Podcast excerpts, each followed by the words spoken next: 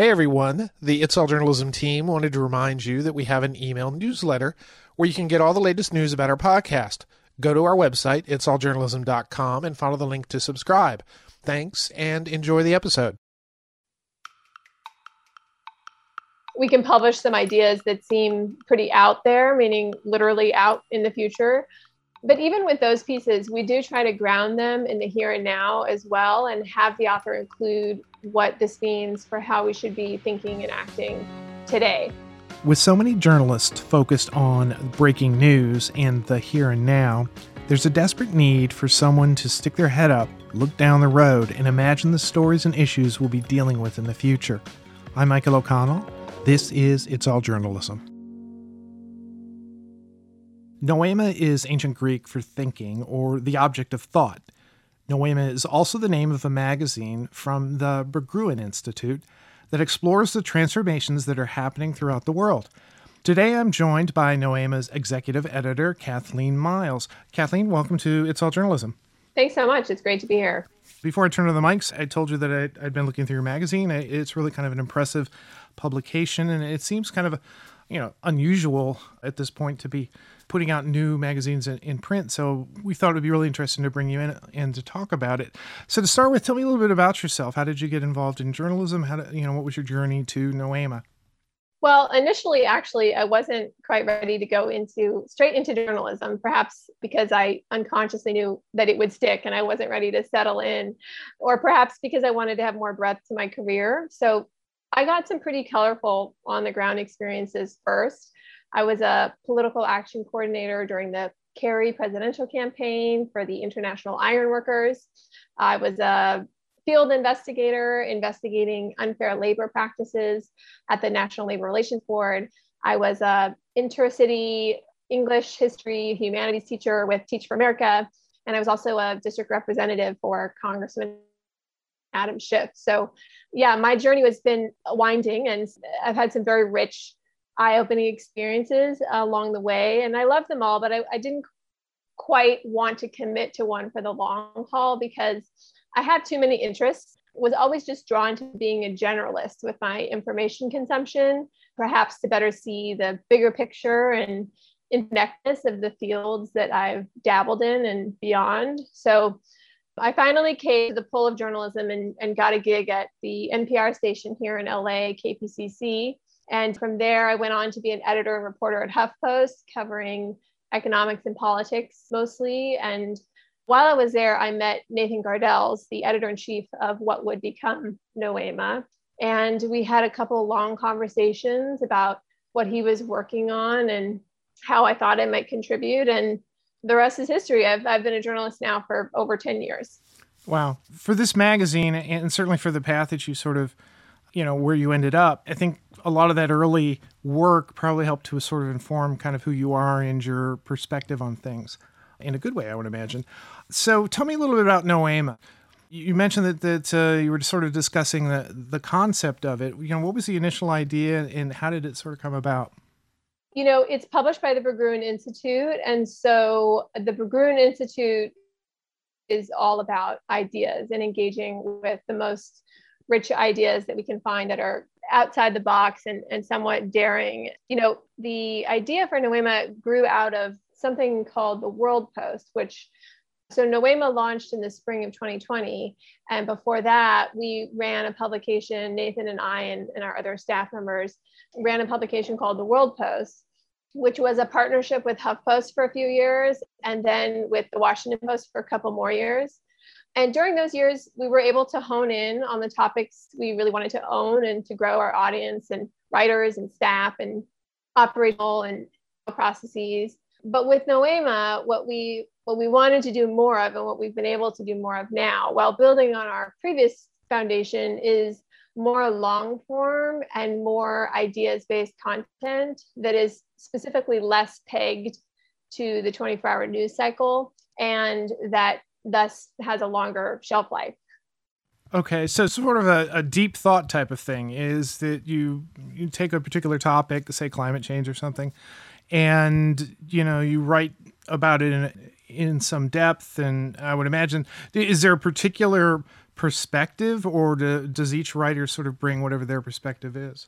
Well, we definitely are nonpartisan and we try to be global in our perspective as opposed to Western. So I think another way to frame one of our goals is by covering overlapping fields, we cover everything from philosophy to economics, geopolitics, technology. Our aim is to get out of sort of the usual lanes and, and cross those disciplines and social silos and cultural boundaries. So we do publish a lot of academics and, and we have academic readers. That's not that's not all we are, but speaking specifically of the academy and academic journals, unfortunately, you know, they do still tend to silo disciplines. So philosophers tend to publish in and read philosophy journals and biologists tend to read and publish in biology journals and so forth. So we're aiming to capture some of the most innovative and unnoticed ideas in those academic and cross-disciplinary spaces and, and making them more accessible to a wider audience. And then on the sort of more traditional journalism side, with revenue sources drying up and fewer journalists given the time they need to dig deeper to explore the underlying issues, we saw an opportunity to, with our resources and our time, fill that that gap and sort of to bridge the gap between journalists and academics who can be somewhat siloed from each other, as well as artists and scientists and novelists and others, to make sure that we're covering topics that are often overlooked in the news cycle. So, I guess what you're saying is you're not necessarily tied to the news cycle, but you may have produced works that touch on issues that that are you know current and of interest, but also, I guess, surface things, uh, topics, and maybe ideas that people aren't focusing on. When I got the, the magazine, I was kind of surprised it, it's around a, a particular theme. I mean, do you set out to, okay, this is what the theme is going to be, or do you, you know, how do you plan an issue like that? Well, so our print issue only comes out once a year. And that's because we're covering great transformations that sweep hundreds or thousands of years. I mean, our topics are pretty up in the sky that way. So our content tends to be pretty evergreen. So once a year makes sense. So our annual edition is it's a physical archive of some of our most noteworthy and evergreen pieces of the year.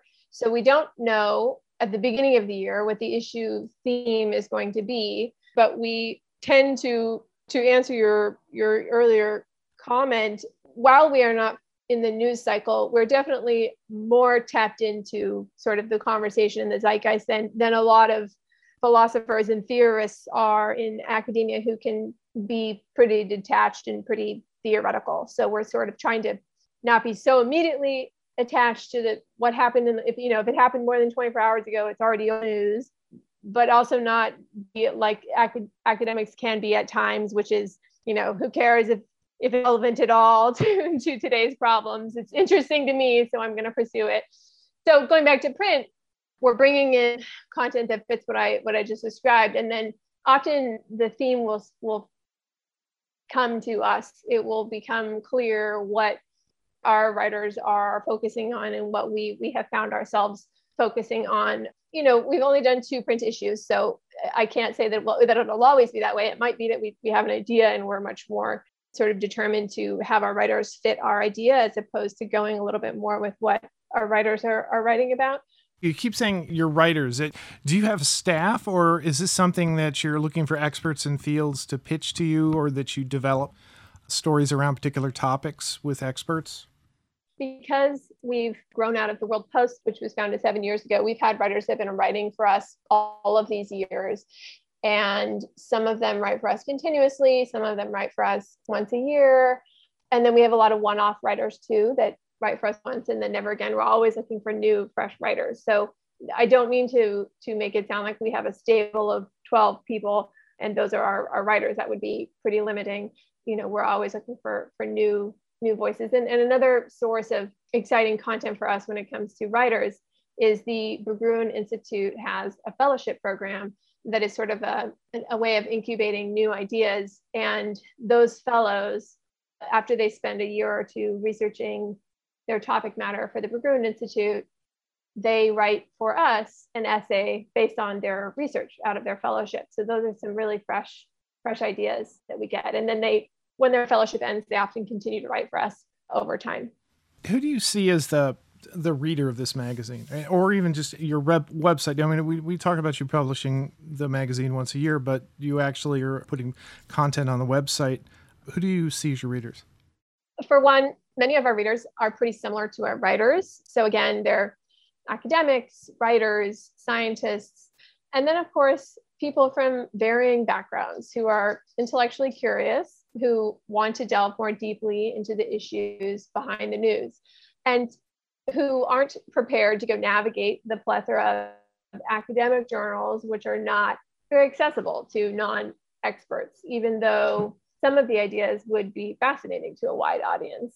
And then, of course, also, not of course, but, but importantly, a part of our audience, we have some pretty elite readers, including current and former heads of state. And uh, this elite network came to us largely through the Berggruen Institute and its two co-founders, Nicholas Berggruen and Nathan Gardels. So yeah, it's it's pretty cool that we can see some of these leaders, including business leaders and prominent intellectuals, actually opening up our newsletter each week and sometimes writing to us to compliment it because these are people who act- are actually in a position to take some of the ideas and policy prescriptions we publish and run with them. So that's pretty exciting.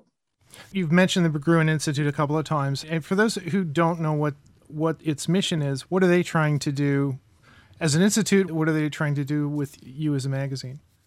Sure. So the institute aims to engage with the best ideas out there from again nonpartisan perspective and particularly a global perspective. So it does that in three ways. One is by celebrating existing great ideas, and probably the most prominent example of that is the Berggruen Prize, which celebrates philosophers and cultural thinkers who have had breakthrough ideas. It was recently announced this year that the prize is going to philosopher Peter Singer.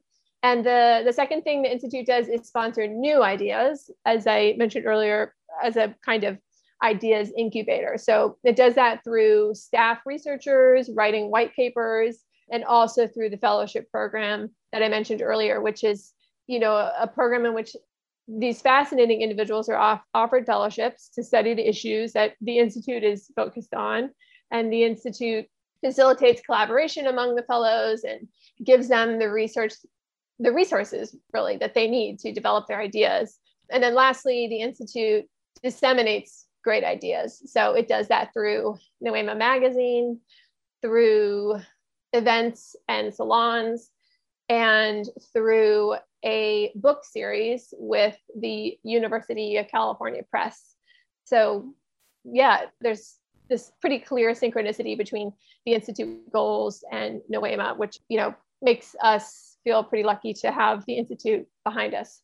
The focus on ideas and, and on transformation, the things that are that are changing, constantly changing in our world. I think I think it's a, such a rich, you know, richest source of, of stories and ideas. What do you see as the challenges of you know covering transformation and new ideas?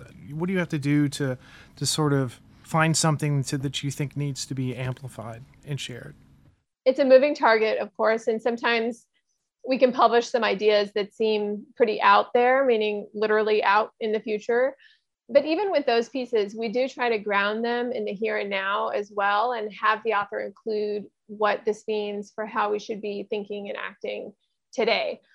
One helpful medium that I've been thinking about recently is science fiction. It's something that we've just started to publish a bit at Noema. We published a fantastic short story by the Hugo award winning Chinese sci fi writer Hao Jing Fang and we have another one coming soon by James Bradley. And we also have a few stories in the works with some cli-fi authors, cli-fi being futuristic fiction focused on climate change and imagining how we might respond to it. So I'm looking to publish more science fiction stories that specifically only go out one to 10 years rather than, let's say, 500 years out, where you're making, you know, these kind of wild, imaginative guesses rather than an informed prediction or possibility in the near term. So, another example recently, we had a writer who had a really innovative idea for data policy. And instead of describing what it should look like, he pretended he was writing a year in the future and described what it does look like. So, this kind of writing lets you play out policy proposals so that people can actually imagine and see what you're envisioning through often a fictional character who has lived it or is living it. So, that's one way. That's a real interesting approach. You know, a lot of people wouldn't necessarily think, especially if you're looking at it from a you know, from a journalistic standpoint, that you know, I got to report the facts. I got to, you know, I can't just make stuff up. But using science fiction as a tool, as a way to tell something and imagine something, in and of itself, maybe it isn't true or whatever, but the truth that informs it is something that the people who are reading it, the people who may be making policy decisions, it allows them to think in a different way. Maybe imagine something that's very similar to what what's in the science fiction story. Anyway, so I think. I don't know. So, what's a typical day like for you as an editor? Uh, well, there isn't really a typical day. I mean, it depends. Right now, we, we've just hired up a couple of people, so that that's changing my workflow. But we are constantly commissioning and editing. Essentially, it's those two categories. So we're commissioning under the umbrella of commissioning. I would include fielding pitches. So we are fielding pitches that are, we like our pitches to be at least a couple paragraphs long, if not preferably the whole draft. So I'm reading draft submissions that come in cold. We get a fair number of cold submissions from people we don't know and from writers that we know. So I'm reading those. I'm discussing with my team members if they work for us or not. If um, if they aren't quite right, can we edit them in a way that works for us or not? Those are not easy decisions to be made, especially when these are often long, long pieces. They're, you know, 4,000 words sometimes. So we have to determine maybe there's a section of it that works for us. Those are the inside out or outside in pitches. I like the ones that come from the out. But then we have also our own internal brainstorming sessions where we come up with what we want that we don't have. What topics do we want to cover? What ideas have we seen percolating that we want to read more about? And then, kind of like a casting director, who do we want? Who's the person to write that, to explore that topic? We don't tell the person, you know, this is what your thesis is going to be, this is what your opinion is going to be, but but rather this is the question, this is what we're wondering about. Could you explore it some more? And and the exploring is the process. The product is they need to have a thesis that is declarative and backed up with details and examples. It's not that the piece itself is just sort of exploring and leaving you nowhere it needs to have a an angle. But yes, that's the commissioning side where we're sometimes reaching out to people cold, sometimes going to people that have written for us before, and then fielding the, the pitches that come in. And then on the editing side, particularly because these are such long pieces, it's a process. There are multiple rounds back and forth with the author there's a fact checking round that can have multiple iterations as well. Then there's packaging, what we call packaging, which is pull quotes, headline, deck, artwork. I'm sure you noticed that our artwork is pretty standout and pretty unique. We commission individual artists to create original work based on the essay. So again, that requires time that most mainstream media outlets don't have. And we, we take the time right when we get a draft if we determine it's, it works right away before we've even edited it we start working our art director we explore which same kind of casting deal. Who's the right artist for this? We find the artist we begin the conversation and we have pretty you know pretty editorial process there too where we want to make sure that the art accurately reflects the message and the nuance of these really long complicated pieces because it's pretty easy to get it wrong if you're not carefully reading the text. That's in a nutshell what we do. Do you feel that it's a challenge to, in sort of establishing the tone of a story? You know, because I can imagine sometimes if something is being written by an academic, you know, they, they may be sort of lacking in the ability to create something that somebody wants to read. Yeah. It, it may not be able to make those types of connections. Um, is that a challenge sometimes? It is a challenge. And it's a challenge that, again, most other media outlets don't have the time to take on. So I do think that that's what make one of the things that makes us unique is that we're willing to take on some writers that might not be the easiest because we know, well, not always, but if we read it and we see that there's something really interesting there, we we want to work with them. And that that of course requires them to be pretty flexible um, when it comes to our substantial editing and that needs to be agreed upon from the get-go. But the other thing we do is before so, so sometimes we get the full draft before we've even heard of the piece but other times we get the pitch and when in those cases we send them pretty extensive writing guidelines that I've written and I've honed over the years, but particularly since Noema was founded.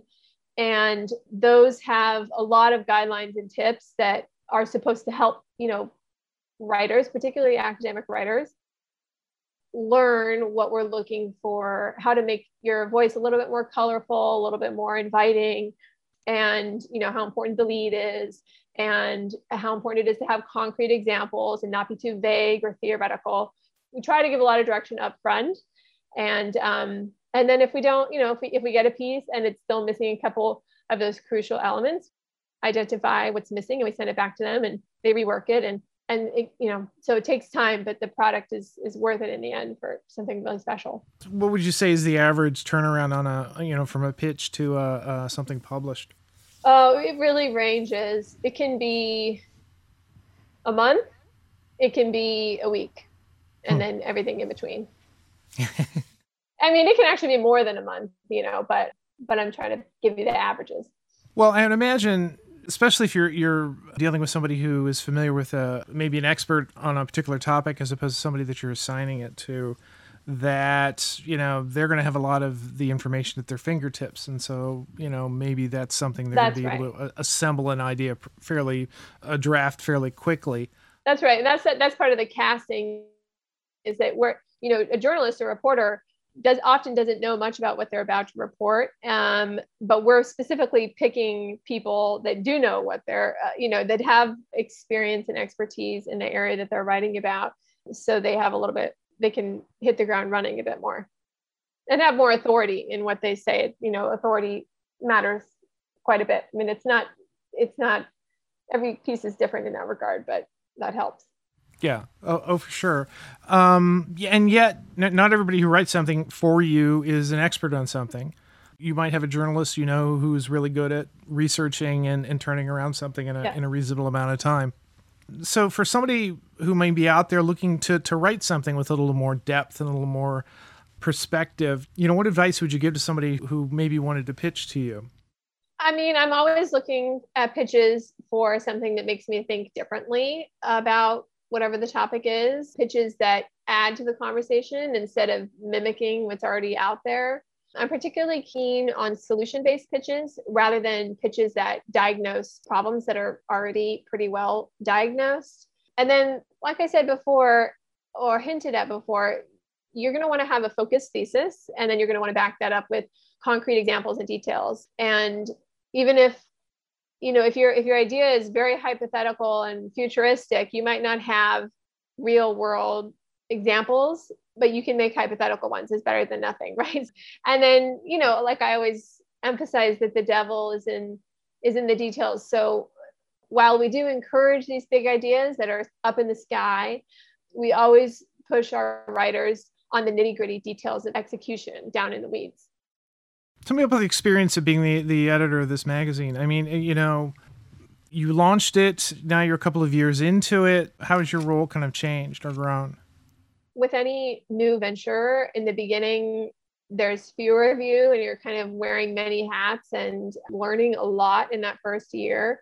Now that we're in our second year, we're growing, we're, we're hiring, we are setting into place some more procedures. I mean, they were already there, like I said, with World Post, but it's a constant process of honing how to be most efficient and effective in our editorial cycles.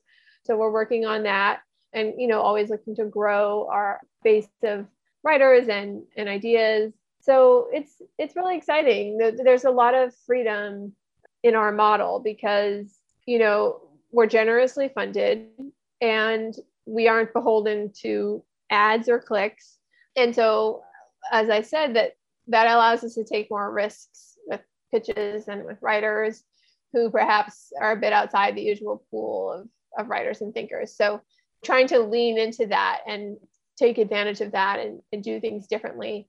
Because you know when you're reliant on clicks you end up largely covering what other outlets are covering because it's quote unquote in the conversation and you want to be in the conversation. But because we've we're freed up from that 24 hour news cycle we we can dare to and we're constantly continuing to push ourselves to dare to start new conversations and trust that readers will be interested and I think there's a little bit of retraining for me and for my other staff members who have had more traditional journalist jobs in the past where taking time on something was not really permitted. So, giving ourselves the time to research and dig for little discussed policy proposals that we might want to give a platform really reaps rewards in the end. Because even before we were Noema, as World Post, we were ahead of the curve on issues when we were when we dared to cover what no one else was covering. So, for example, back in the early days of World Post, over seven years ago, it was pretty rare at the time for outlets to cover synthetic biology and artificial intelligence as much as we did. They were still sort of seen as a little fringy or a little like oh, what did crazy Elon Musk say? You know, um, now it's much more uh, rigorously discussed in mainstream media. But so we're looking for new topics like that where we can push the conversation forward and not not try to be in a part of a conversation that might already have lots of other writers and outlets writing, uh, you know, and discussing. So sort of continuing on with that idea, I mean, have there been stories, you know, recent stories that you've published that you feel like have some new thinking or topics that you're kind of excited to have out there? One topic that we've published a couple of really successful pieces that have really resonated and gone viral actually, but you would not think they're viral at all because they're not, again, they're not about anything in the headlines or any term trending on social media. They were about time. We had two different pieces about the nature of time. One was in the beginning, not in the beginning, but close to the beginning, a couple months into the pandemic. And then one was more recent than that. And it was less, the first one was a little bit more tied to pandemic time and how pandemic changed our perception of time. And then the other one was um, in the summer and it, it took a more historical, well, both of them were quite based in historical and scientific context about how we came to define time and how it affects our lives now. And the most exciting part about both of those is that they open this question of do we need to redefine time to better suit our world now and to better suit our lives now. And the, the implication is yes, that we we probably should. It's probably time for an update. And I think a lot, I think a reason why it resonated with people is because people do, I mean, the right there in the title, when the tyranny of time, I think people do feel like time is tyrannical and a bit too controlling and they're not actually following their own biological clocks or their own sort of animalistic needs and desires on the timeline. They're just looking at the machine, which is the clock, and letting it dictate everything. So that's one example of a kind of a, a wonky topic, a little bit more philosophical, but again, because we have more time, speaking of time, how crucial it is we have it and, and we're able to take on these kind of more complex, wonky topics and put in the hours that it takes to to transform the text and make sure it's accessible. I mean, eh, you know, accessible to a wider audience. I think in actually in those two cases, the, the writers were just so fantastic. We didn't actually have to spend too much time on it, but there are good examples of one of our goals, which is to frame the issues we cover in historical context and often philosophical context and social context so that it's, you know, framed in the bigger picture, sort of uh, 10,000 feet from the sky. And that's that, that that's the unique approach i think. I think that the pandemic gave a lot of people time to think about things like that about time about how they're spending their lives and and whatnot and you know making them more receptive to these ideas. Yeah and people are happier they're seeing that you know they're like they're sleeping when they need to when they want to they're eating when they need to when they want to as opposed to when the rigid clock tells them to and, and people are opening their eyes to this whole different lifestyle. So we can talk about that now among everyone, you know, at the water cooler, but what if we get an expert to place it in historical social context about how time has changed and the perceptions have affected our lifestyles over the past couple hundred years that really enriches the conversation i think a lot of people are already having Kathleen, thanks for being on the podcast. This is really kind of fascinating. I like the idea of having a publication that has a little time to focus on big ideas. And I congratulate you in doing that because I think that's really kind of important to have a publication like this. Thanks for being on the podcast. Well, thank you. It was a pleasure.